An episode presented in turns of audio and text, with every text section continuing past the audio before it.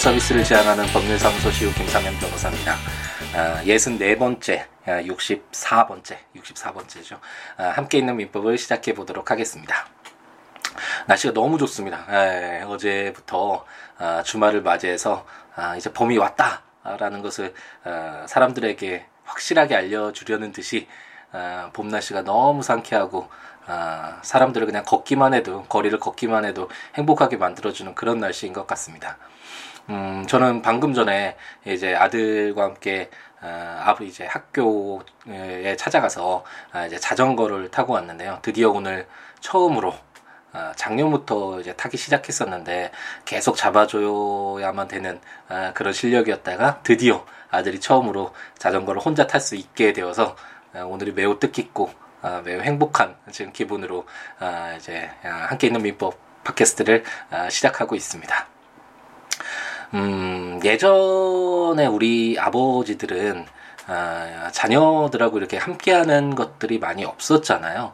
아, 가부장적인 그런 뭐 구조이기도 했고 예전부터 사실 보고 자랐던 것이 그런 것이었기 때문에 엄격한 어떤 가장의 모습이었기 때문에 어, 자녀와 함께하는 것들이 많이 없었고 저 또한 어, 저희 아버지께서 무뚝뚝하시고 경상도 특유의 그런 어, 성향을 지니셨기 때문에 어, 아버지와 함께했던 뭐 어떤 기억들이 그렇게 많지가 않습니다.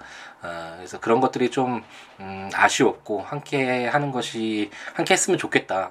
그 예외적으로 이렇게 학교 다닐 때 보면 어, 대부분은 저와 비슷하긴 한데 어, 예외적으로 아버지와 너무 관계가 좋고 여행도 많이 다니고 뭐 낚시도 하고 등산도 같이 하고 이런 친구들을 보면 아, 무척 많이 부러웠던 그런 기억이 나네요. 어, 그래서 저는 음, 처음 아들과 함께 하기 시작하면서부터 어, 많은 것들을 함께 해주고 어, 아들에게 배워주고 느끼게 해주는데 어, 많이 함께 했으면 좋겠다라는 생각을 갖고 있었고 어, 그렇게 함께 해나가야 되는 것들을 이렇게 목록을 적어놔서 하나 둘씩 이렇게 실행을 하고 있습니다. 처음 아들이 이제 뒤집기를 할 때 태어나서 얼마 지나지 않아 뒤집기 할 때도 아빠가 함께하고 걷기를 시작할 때 걷는 것도 아빠가 손잡고 처음으로 걷게 하는데 도움을 주고 함께 뛰는 것도 같이 뛰게 되고 이렇게 자전거 타는 것, 뭐 수영하는 것, 인라인 타는 것, 뭐 이런 것들 많이 해주고 싶었던 것들 어, 어렸을 때 제가 어, 배웠으면 좋겠다. 그리고 그것도 뭐 어디 학원이나 다른 데서가 아니라 어, 아버지로부터 배웠으면 좋겠다라고 생각되는 것들 그런 것들 적어놓은 것들을 하나둘 실천하고 있는데 오늘 드디어 어, 자전거를 거의 1년 만에 1년여 만에 어, 성공을 하게 돼서 너무 마음이 좋고 어, 제가 예전에 말씀드렸듯이 저는 음, 이제 아들이 스무 살이 될때한 어, 20년 동안 그 성장하는 과정 속에서의 뭐 사진, 동영상, 그리고 편지 이런 것들을 계속 모아두고 있는데 어, 또 오늘 찍었던 동영상들이 어, 오늘 2015년 3월 15일 어, 처음으로 아들이 어, 자전거를 탄 날로 기억되고 그 자전거를 타는데 아빠가 음, 그래도 어느 정도 도움을 주는 어, 함께하는 그래 옆에 있는 사람이었다라는 거 아, 기억하게 해줄 수 있어서 아, 무척 행복하고 즐거운 마음인 것 같습니다. 특히 이렇게 잡을 때 음, 아빠가 이렇게 잡아준다고 생각하고 어, 자전거 타 이렇게 얘기했더니 처음 성공할 때 어, 혼잣말로 아들이 그래 아빠가 뒤에서 잡아주고 있어 아빠가 곁에 있어 아빠가 곁에 있다고 생각해야지 생각해야지 이런 말을 하면서 타기 시작했는데 딱 성공을 했는데 아 정말 기분이 좋더라고요.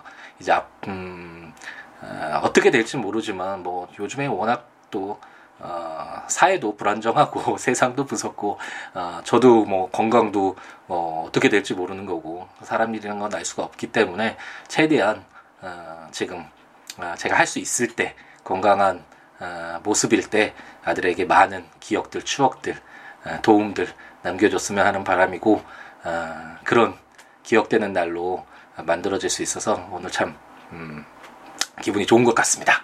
네. 오늘 또 감상에 빠져서 처음에 말이 너무 길어졌네요. 네. 그러면 다시 이제 함께 있는 민법, 민법 공부를 향해서 아, 다시 달려가 보도록 하겠습니다. 아, 요즘에 이렇게 너무 자주 올리지를 못해서 일주일에 한 번 정도 그래서 시간 많이 진도가 나가지 못하는 것 같은데, 어, 처음 함께 있는 민법 시작했을 때 말씀드린 것처럼 저희가 천리마가 될 필요는 없잖아요.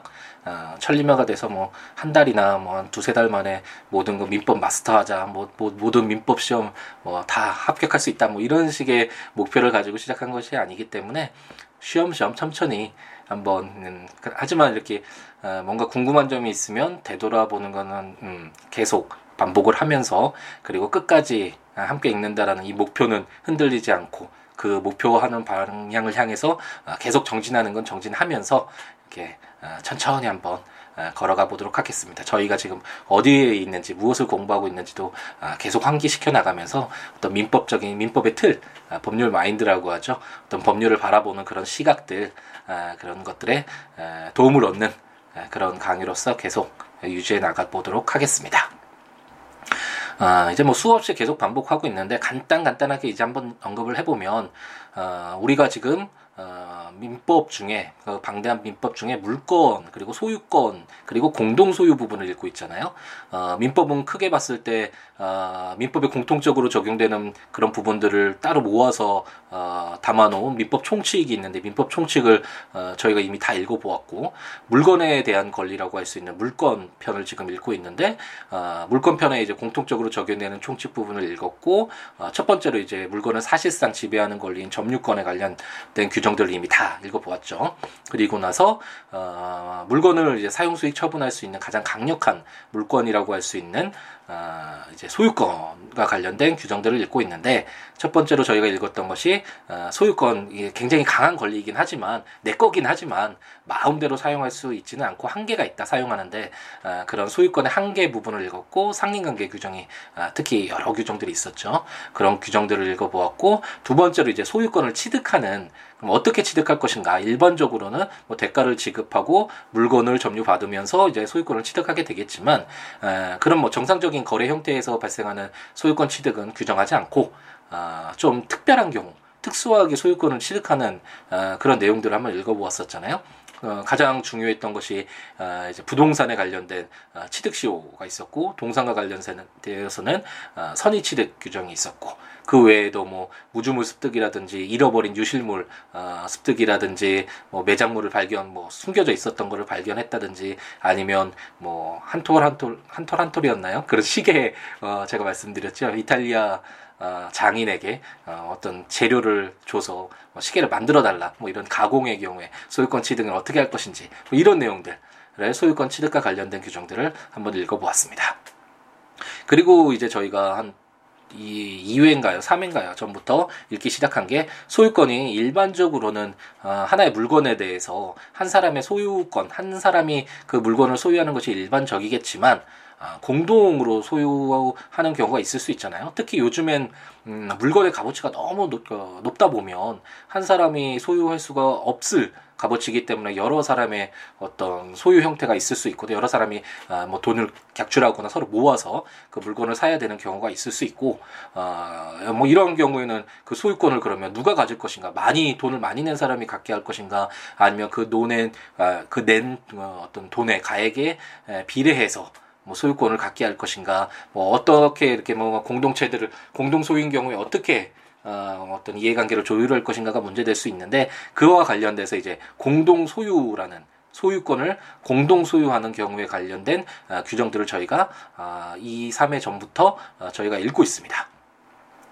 어, 물건의 어떤 공동 소유와 관련, 소유권의 공동 소유와 관련돼서는 어, 우리 민법에서 인정하는 것이 공유, 합유, 어, 총유가 있는데 이제 합류란 총유는 이제 아, 아마도 다음 시간부터 읽게 되겠네요. 어, 다음 시간부터 어떤 것인지 한번 읽어보도록 하고 어, 지금까지 읽었던 건 공동 소유 중에서 우리가 흔히 생각할 수 있는 어, 공유라는 어, 그 규정들을 읽고 있는데 공유는 쉽게 우리가 어느 정도 사용을 하고 있잖아요. 예를 들었듯이 뭐 아이디 공유하고 있어 물건은 아니지만 그랬을 때 같이 사용한다. 아 이게 우리 우리 들 거다. 뭐 이런 느낌들이 있잖아요. 어, 그런 것들 쉽게 생각하시면 되고 이렇게 공유 가장 일반적인 공동 소유 형태로서의 어, 공유 규정들을 읽고 있는데 어, 이런 물건의 공유는 지분으로서 이제 그 물건의 소유권을 취득하게 된다라는 점. 그럼 그 공유물에 관해서 공유자들 사이의 이해관계는 어떻게 할 것인가? 뭐 공유물을 처분할 수 있느냐? 공유 지분을 처분할 수 있느냐? 뭐 공유물을 처분하거나 변경하는데 어떻게 해야 되냐? 관리 보존하거나 어, 공유물에 들어가는 뭐 관리 비용이나 이런 것들은 어떻게 부담시킬 것이냐, 뭐 공유 지분을 포기했을 때 어떻게 할 것이냐, 뭐 이런 어떤 내부적인 관계들, 공유자들 간의 관계, 이해관계에 대해서는 어, 어떻게 규정되어 있는지에 대해서 262조부터 267조까지 에, 저희가 좀 자세하게 에, 읽어보았습니다.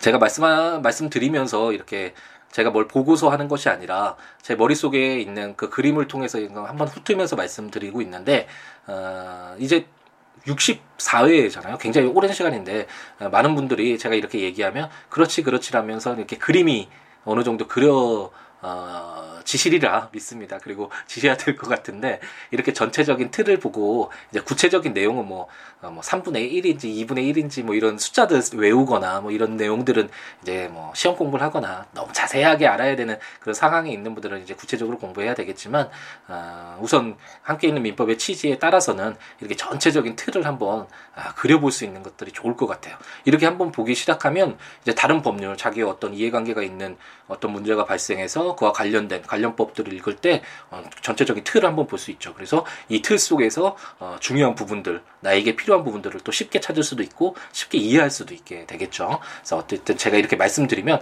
한번 따라서 같이 한번 그림을 그려보시면서 민법이란 이런 거구나라고 한번 어, 같이 그림 그려보는 어, 그런 시간이었으면 좋겠네요. 그럼 오늘은 어, 지난번 시간에 말씀드린 것처럼 어, 이제 마지막 공유 관계가 해소됐을 때 에, 이제 마지막 마무리 짓는 것이 어떤 일이든 중요하다고 말씀드렸잖아요. 아, 이제 공유물을 분할해서 이제 서로 간의 어떤 공유 관계를 끝낼 때 아, 이걸 어떻게 조율할 것인가, 이해관계를 조율할 것인가에 관련된 아, 세 개의 조문을 한번 읽어보도록 하겠습니다. 제 268조는 공유물의 분할 청구라는 제목으로 제 1항 공유자는 공유물의 분할을 청구할 수 있다. 그러나 5년 내의 기간으로 분할하지 아니할 것을 약정할 수 있다. 제2항 전항의 계약을 갱신한 때에는 그 기간은 갱신한 날로부터 5년을 넘지 못한다. 제3항 전 2항의 규정은 제215조 제239조의 공유물에는 적용하지 아니한다 라고 규정하고 있습니다. 어, 한번 생각을 한번 해보죠. 어, 공유 관계를 어, 형성해야 될 필요가 있으니까 공유를 하겠죠. 만약 어떤 물건을 자기가 갖고 싶은데 대체적으로는 자기 혼자 어, 소유하고 싶은 게 사람의 마음이잖아요. 우리 인간이 아마 그런 마음일 텐데 어떤 필요에 의해서 뭐 그 물건의 값을 자기가 대가를 다 지불할 수 없었든지 아니면 혼자 소유하는 것보다는 뭐 여러 사람이 같이 아, 공동 소유하는 것이 어떤 이익이 되니까 실익이 있은 어, 경우가 있을 수 있잖아요. 뭐 그런 어떤 필요성 때문에 어, 공유 관계가 형성됐는데 어 뭐 진행하는 동안 사이가 나빠졌다거나 더 이상 공유 관계를 어, 유지하고 싶지 않거나 유지할 수 없는 뭐 그런 사정이 발생할 수 있을 텐데 어, 그럴 때는 당연히 어, 이제 공유 관계를 끝내는 것이 끝낼 수 있도록 하는 것이 필요하겠죠. 물론 이와 관련돼서 좀 더 그 어, 공동 소유자들 사이의 내부 관계의 결속력을 좀 더 강하게 인정하는 합류와 총류는 약간 다르긴 하지만 공유는 일반적으로 아까 우리가 지난번에 읽었듯이 어, 공유 지분에 대해서 마음대로 처분도 할 수 있고 공유 관계 언제든지 떠날 수가 있잖아요. 어, 이렇게 마음 어느 정도 자유 재량으로 공유 관계를 해소시킬 수 있는 그런 어, 권리를 인정할 필요가 있는데 공유 관계에서는 물론 자신의 지분을 다른 사람에게 넘기고 그 대가를 취득해서 공유 관계를 끝낼, 끝낼 수도 있지만 어, 그 공유물을 분할해서 나눠서 어, 자기가 어떤 그 공유물 중에 일부를 어, 그냥 단독으로 소유하고 싶은 어, 그런 어떤 공유자가 있을 수도 있겠죠. 제 268조는 바로 어, 그런 공유물을 분할해 달라고 법원에 청구를 해서 어, 분할된 그 단독의 물건을 어, 이제 소유할 수 있게끔 하는 그런 청구권을 어, 공유자에게 인정하고 있, 다라고 생각하시면 될 것 같습니다. 어, 이제 공유물을 그러면 어떻게 분할할 것인가와 관련된 내용은 이제 다음 제 269조에서 한번 읽어보도록 하고 268조에서는 공유자는 어, 공유물을 분할해 주십시오 라고 청구할 수 어, 있다라고 규정하고 있고 다만 어, 아까 말씀드린 바와 같이 공유 관계를 어, 공유 관계가 형성될 필요가 있어서 이렇게 공유 관계가 유지됐으니까 처음 이제 시작할 때 공유 관계를 시작할 때 5년 내에는 이 공유물 분할하지 말자. 뭐 토지였을 때는 하나의 한 필지를 이제 두 필지로 나눠서 갑돌이와 을돌이가 나누는 식의 어떤 이런 것들이 공유물 분할이라고 할 수 있는데 갑돌이와 을돌이가 처음 어, 공유 관계를 형성할 때 아, 우리 5년 동안은 분할하지 말자. 우리 5년 동안 충분하게 이렇게 공유 관계가 유지될 필요가 있잖아. 우리 5년 동안은 꼭 분할하지 말자. 뭐 이런 식의 약정을 할 수 있고 어, 이런 약정을 갱신할 때, 갱신한다라는 건, 어, 다시 갱잖아요. 다시, 어, 다시 늘린다라고 생각하면 되겠죠. 이런, 이런 약정들, 분할하지 말자라는 이런 약정을 다시 갱신할 때에는, 어, 하지만 갱신할 때도 무한정으로, 어, 그 분할하지 못한다라고 계속 늘려가다 보면 공유자의 어떤 자유롭게 공유물을 분할 청구할 수 있는 이런 권리가 훼손될 위험이 있기 때문에 5년을 넘지 못하게 갱신한 날로부터 이렇게 제한을 두고 있고 다만 음, 제 215구조가 어, 저 건물의 구분 소유였죠. 뭐 아파트 생각하시면 된다라고 했는데 어, 공동으로 소유하는 부분도 있지만 전유 부분이라고 해서 뭐 101호, 102호, 103호 이렇게 어, 그 사람이 단독으로 소유하는 게 있잖아요. 전체적으로 보면 사실 한 동의 에, 아파트 건물이 하나의 물건이라고도 할 수 있지만 어, 좀 특수하기 때문에 이런 건물의 구분 소유라든지 아니면 239조에서 어, 경계표 등 그 경계 세울 때 그 공유로 추정한다라는 내용 기억나실지 모르겠는데 상린관계 규정에서 저희가 읽어보았죠. 어, 이런 경우에는 어, 이제 공유관계를 해소해서는 안 되겠죠. 예, 구분 소유 어, 이 아파트를 공유물을 분할해 달라 뭐 이렇게 청구하면 너무나 큰 이해관계가 너무 이해관계자가 너무 많기 때문에 큰 혼란이 발생할 것이고 경계표도 어, 어떤 공익적인 그런 취지도 있잖아요. 그 각각의 소유권의 경계를 나타내면서 어, 그 건물의 소유권을 구분 짓고 있는데 그것들을 뭐 분할해 달라 뭐 이런 식으로 청구하면 어, 공익적인 측면에서도 맞지 않기 때문에 이런 경우에는 어, 예외적으로 공유물 분할 청구를 할 수 없다 라는 예외 조항까지 사망에서 부정하고 있습니다. 그럼 268조에서 아 그렇구나 공유자들 사이에서 어, 공유 관계를 공유물 분할 청구를 통해서 어, 이제 공유 관계를 해소할 수 있구나라는 것은 이제 알았는데 뭐 어떻게 나눌 것인가 그것을 269조에서 한번 확인해 보도록 하겠습니다. 분할의 방법이라는 제목으로 제 1항 분할의 방법에 관하여 협의가 성립되지 아니한 때에는 공유자는 법원에 그 분할을 청구할 수 있다. 제2항 현물로 분할할 수 없거나 분할로 인하여 현저히 그 가액이 감손될 염려가 있는 때에는 법원은 물건의 경매를 명할 수 있다. 라고 규정하고 있습니다. 어, 제가 아까 268조에서 말씀드렸듯이 이제 269조에서 어떻게 그런 공유물 나눌 것이냐 와 관련된 규정이 어, 내용이 있다라고 말씀드렸는데 이게 사실 269조가 어, 굉장히 간단한 것 같지만 뭐 공유자는 법원에 그 분할을 청구할 수 있다. 그리고 뭐 경매 법원은 물건의 경매를 명할 수 있다. 이렇게 간단하게 두 개의 항으로 이루어진 조문이지만 어, 실질적으로 굉장히 어려운 부분이고 어, 저도 실무에서 재판에서 많이 어, 사용을 했던 적용을 했던 규정인데 어, 굉장히 어렵습니다. 어, 예를 들어서 갑돌이와 을돌이가 어떤 토지를 공동으로 구매를 했는데 어, 갑돌이가 이제 을돌이와 더 이상 공유 관계를 유지하고 싶지 않아서 공유물 분할 청구를 했다라고 한번 가정을 해보죠. 그러면 갑돌이로서는 그 토지가 이렇게 넓게 형성되어 있잖아요. 그러면 어떤 부분은 뭐 공로 도로와 유지되어 있는 데는 어, 시가가 높겠죠. 비쌀 거고 저쪽에 외진고에서 뭐 길도 통하지 않고 이런 토지는 갖고 싶지 않을 것이고 그럼 갑돌이로서는 이렇게 도로와 접하고 있는 이 토지 부분 2분의 1을 어, 나에게 띄어달라 음, 라고 할 거고 을돌이는 당연히 또 갑돌이가 요구하는 그 토지 부분 달라 어, 라고 그렇게 요구를 하겠죠. 이것처럼 공유자들 사이에서 공유물 분할할 때는 상당히 이해관계가 아, 많이 대립되고 이것을 어떻게 나눌 것인가 굉장히 어렵습니다. 이게 단순히 뭐 지적도나 그림 지도 그려가지고 이렇게 반 자르자 뭐 이렇게 간단하게 할 수 있는 부분이 아니어서 정확하게 음, 그 가액의 비, 그, 그 지분의 그 비례도 하고 지분에 대한 권리도 인정을 하면서 각각의 그 이해관계 조율도 하는 것이 굉장히 필요해서 어, 이제 공유물 분할하는 이 방법은 상당히 어렵습니다.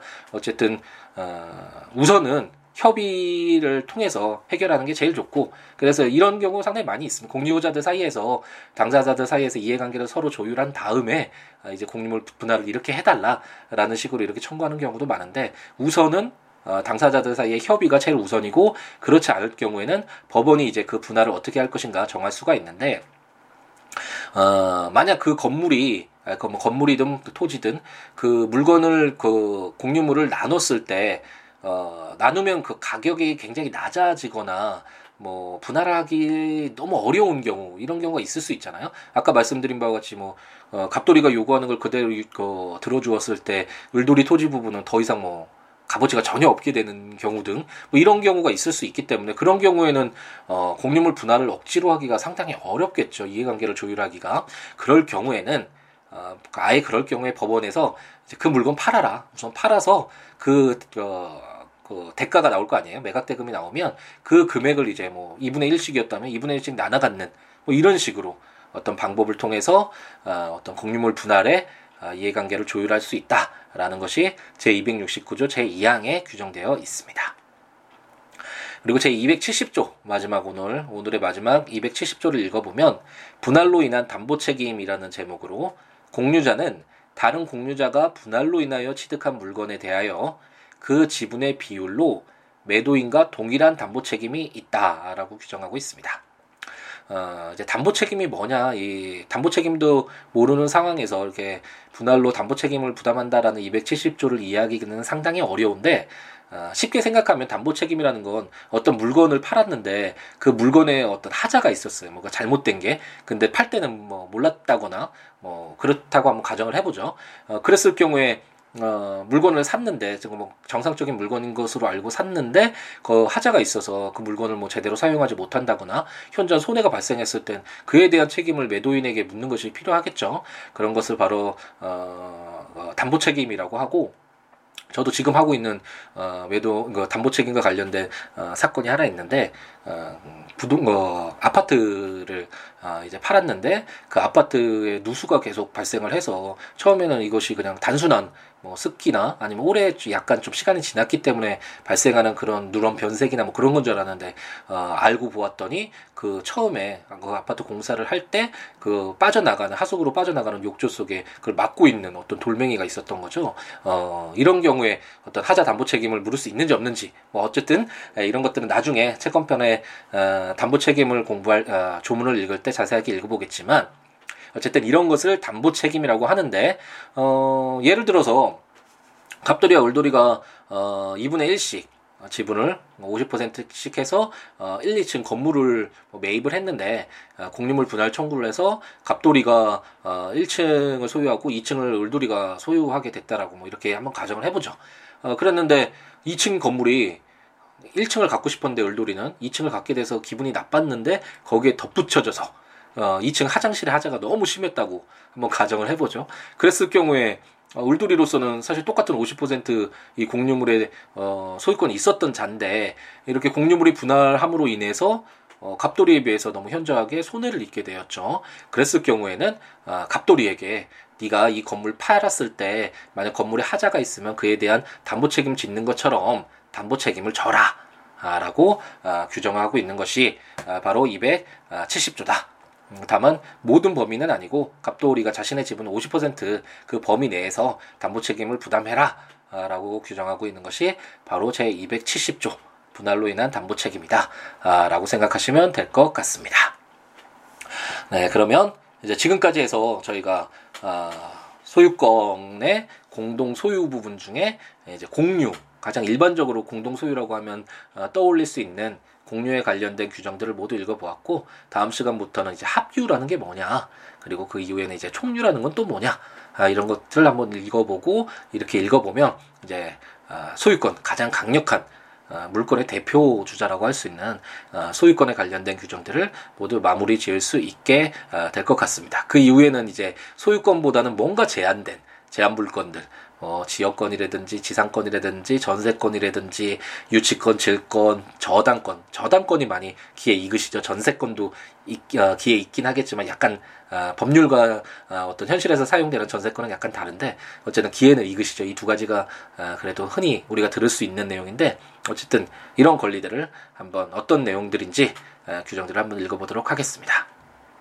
오늘은 어, 제가 너무 기분이 좋아서 그런지 아들이 처음으로 어, 자전거를 탄 날, 예, 그리고 바로 어, 이제 아들과 이제 자전거를 타고 들어와서 어, 이제 자리에 앉아서 이렇게 녹음을 해서인지 목소리가 제가 말을 하면서도 좀 들떠 있다라는 생각이 드는데 드는데 어, 듣는 분들은 어, 어떠신지 예, 모르겠습니다. 아, 아, 저 김산 변호사가 오늘 기분이 참 좋구나라는 그런 아, 생각을 가지고 그냥 아, 이해를 해, 아, 해 주시면서 들으시면 좋을 것 같네요. 어, 그럼 이제 법률을 어, 같이 읽으면서 제 강의를 듣고 싶으신 분은 어, 국가법령정보센터 어, 인터넷 사이트에 들어가셔서 우리나라에서 시행되는 법률들 다 확인하실 수 있으니까 민법 치셔서 조문들 이렇게 확인하면서 어, 들으셔도 되고 아니면 제가 전자책 어, 발간했던 함께, 있는 민법 전자책을 구매하셔서 어, 거기에 있는 법조문과 제가 지금 설명해드린 내용이 어느 정도 설명이 들어있으니까 그 설명들을 한번 읽으시면서 어, 강의를 들으셔도 되고, 어, 근데 이 강의를 듣고 나서도, 어, 그런 이제 그 전자책을 통해서 조문과 설명들 읽으면 제가 말씀드렸던 내용이 떠올릴 수 있으니까, 뭐 전자책 통해서, 어, 한번 확인해 보셔도 좋고, 아니면 블로그, 제 블로그에, 어, 전자책에 있는 내용이 블로그에, 어, 거의, 거의 비슷, 유사하게 거의 다 어, 그대로 담겨 있으니까 어, 제 블로그에 오셔서 어, 해당 조문들 그리고 해당 설명들 찾아오셔서 보시면서 강의를 들으시면 좋을 것 같습니다. 그리고 저와 연락을 취하고 싶으신 분은 siwo.net, siwo.law.net 블로그에 찾아오시거나 02-6959-9970 전화 주시거나 siwo 골뱅이 gmail.com 메일 주시거나 트위터.com siwo 어, SNS를 통해서도 연락을 주시면 아, 좋을 것 같습니다. 어, 한동안 굉장히 많은 분들이 연락을 취해 주시고 좋은 말씀 많이 해주셔서 신이 났었는데 한 1, 2주는 제가 함께 있는 민법 그 팟캐스트를 좀 뜸해서 그런지 많이 어, 이제 응원해 주시는 분이 많이 준 것 같습니다. 많이 응원해 주셔서 힘을 낼 수 있도록 도와주시고요. 아 날씨가 너무 좋아서 아 봄이 오니까 아, 역시 자연과 함께 있는 함께 하는 자연 속에서 살아가는 우리는 이렇게 자연의 영향을 받을 수밖에 없는 아, 그런 존재인 것 같은 생각이 많이 들고 자연이 주는 이 기쁨, 행복을 아, 마음껏 누렸으면 좋겠습니다. 봄이 그렇게 길지 않잖아요. 아, 뭐 사랑하는 분들이나 가족들이나 지인들이나 아, 함께하는 분들과 함께 아니면 뭐 아, 고독을 네 고독을 삼키면서 거리를 걸으면서 이 아, 아름다운 날씨 만끽하면서 아, 하루하루 행복하게 에, 채우시기를 바라겠습니다. 다음 시간에 이제 합류 부분을 어, 관련된 규정들을 가지고 다시 찾아뵙도록 하겠습니다. 오늘 하루도 행복하게 채우시기 바랍니다. 감사합니다.